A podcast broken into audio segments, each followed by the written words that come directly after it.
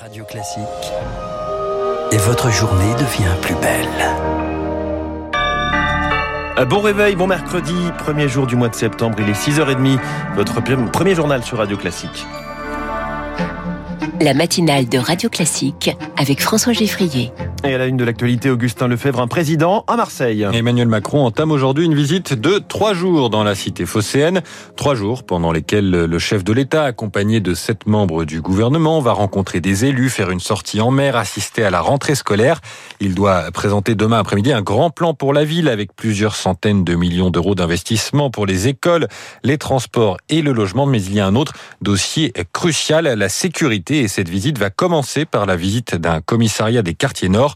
Les règlements de compte sur fond de trafic de drogue se, se multiplient et touchent désormais des adolescents. Eric Kioch. Marseille, c'est 100 réseaux de dealers, trois fois plus que le nombre de bureaux de poste. Tous les trafics mènent à la cité phocéenne. Le cannabis vient du Maroc et transite par l'Espagne. La cocaïne arrive par le port et sur place de véritables PME du crime, comme l'explique Eddy, policier à la BAC Nord. On a toujours à sa tête un gérant. Autour de lui, on a les vendeurs, les charbonneurs, les guetteurs, les ravitailleurs. C'est une petite société, une petite entreprise. Hein. C'est très bien organisé. Un commerce florissant qui affiche, selon le point de deal, des recettes pouvant atteindre 100 000 euros par jour. Une promesse d'argent facile qui attire 1500 à 2000 mineurs des cités de Marseille. Romain Capdepont, journaliste police-justice à la Provence. Quand euh, ces minots n'arrivent pas à trouver quelque chose qui les excite, qui les motive à l'école, que l'État, qui a déserté complètement euh, ces cités, euh, n'offre rien non plus, il se dit, bah, si la seule chose qui me permet de gagner de l'argent, c'est le trafic de stupes, eh bien allons-y. Pourtant, ils en connaissent le prix, la prison, les règlements de compte, voire la mort. À Marseille, les différences se règlent à coups de Kalachnikov, voire d'immolation par le feu. Une violence qui inquiète les policiers anti-stup comme Eddy. Il faut parler des armes. Quand il y a un souci, 5000 euros de dette, quand il y a un concurrent qui veut prendre trop d'espace, on bute. On se croirait en Colombie. Ça commence un peu à faire peur. Une loi du talion qui fait craindre de nouvelles violences à une police qui se dit toujours combative, mais de plus en plus impuissante. Eric Kioch est sur ce phénomène des jeunes dans le trafic de drogue. Romain Capdebon a publié c'est JC Lattès, l'ouvrage Les Minots, une enquête à Marseille. Jean Castex, lui, reste à Paris et reçoit les partenaires sociaux. 12 rencontres à Matignon aujourd'hui et demain. Le Premier ministre veut écouter, discuter avec les syndicats. Eux attendent des précisions, notamment sur une éventuelle réforme des retraites. Vous le disiez, Augustin, c'est demain la rentrée pour les élèves, dès aujourd'hui pour les enseignants. Avec un protocole sanitaire finalement au niveau 2 sur les 4 possibles. Tout le monde en classe avec un masque à partir de la primaire pas de passe sanitaire, euh, sauf pour les sorties, contrairement à ce qui a été retenu chez certains de nos voisins. Toute l'Europe fait face aux variants Delta. Alors comment va se passer cette rentrée euh, en Italie, en Allemagne ou en Belgique? Juliette Pietraszewski. Un pass sanitaire obligatoire pour les professeurs, c'est ce qu'impose l'Italie. Sans présentation de ce pass cinq jours d'affilée, les enseignants risquent une suspension de salaire. Du côté de l'Allemagne, les règles aussi sont strictes. Trois autotests par semaine dès le CP, isolement de deux semaines pour tous les élèves d'une classe quand un cas positif est enregistré.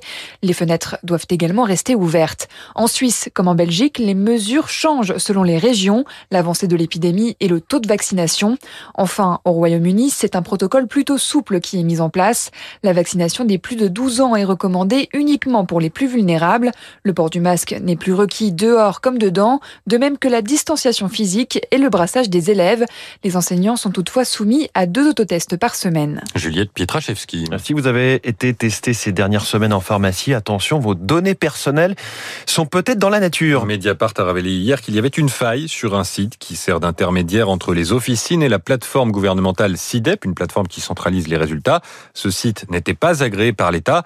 Résultat, les noms, prénoms, date de naissance, numéro de sécurité sociale, adresse mail et résultats de tests de 700 000 personnes étaient accessibles très facilement. La CNIL enquête, il faudra notamment déterminer si ces données ont été récupérées par des organismes malveillants.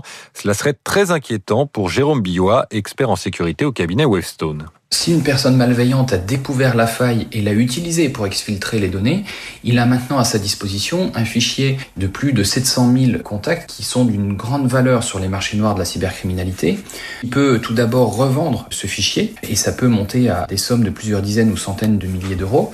Il peut y avoir des attaques qui soient dirigées vers les personnes concernées par ces tests, des emails frauduleux qui peuvent être envoyés directement aux patients. On peut aussi imaginer des scénarios d'usurpation d'identité. Là, on a des informations très précises, y compris le numéro de sécurité sociale, qui peuvent être utilisés pour démarrer une usurpation d'identité. Propos recueillis par Victorien Villaume. Il s'est fait attendre. Joe Biden a finalement pris la parole hier soir après le retrait des troupes américaines d'Afghanistan. Sur la forme, le président des États-Unis a choisi un ton vindicatif. Sur le fond, pas de changement. Joe Biden, droit dans ses Rangers.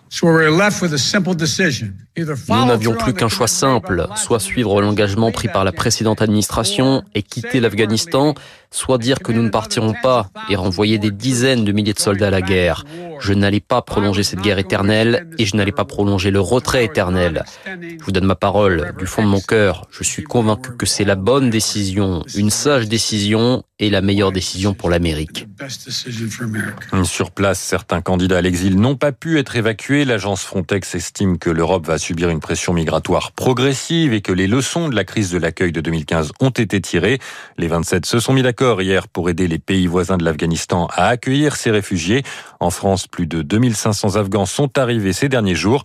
Ils ont été pris en charge et leur nouvelle vie commence à s'organiser. Marc Tédé.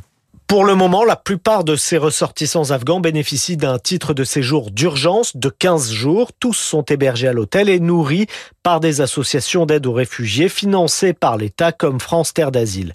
Dans ce délai, ils doivent se rendre en préfecture pour demander soit un titre de séjour provisoire valable trois mois et renouvelable une fois, soit, et ce devrait être la quasi-totalité d'entre eux, le statut de demandeur d'asile.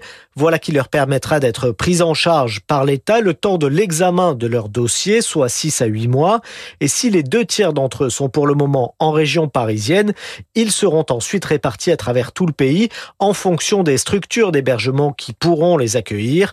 Ils bénéficieront aussi de l'aide aux demandeurs d'asile, 245 euros par mois pour une personne seule, ainsi que de la protection maladie universelle. Marc Tédé, enfin c'était la fin du mercato de football cette nuit. Les transactions se sont poursuivies après minuit.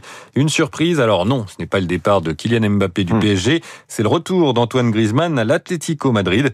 L'attaquant français est prêté par le FC Barcelone, il l'avait rejoint en 2019 après.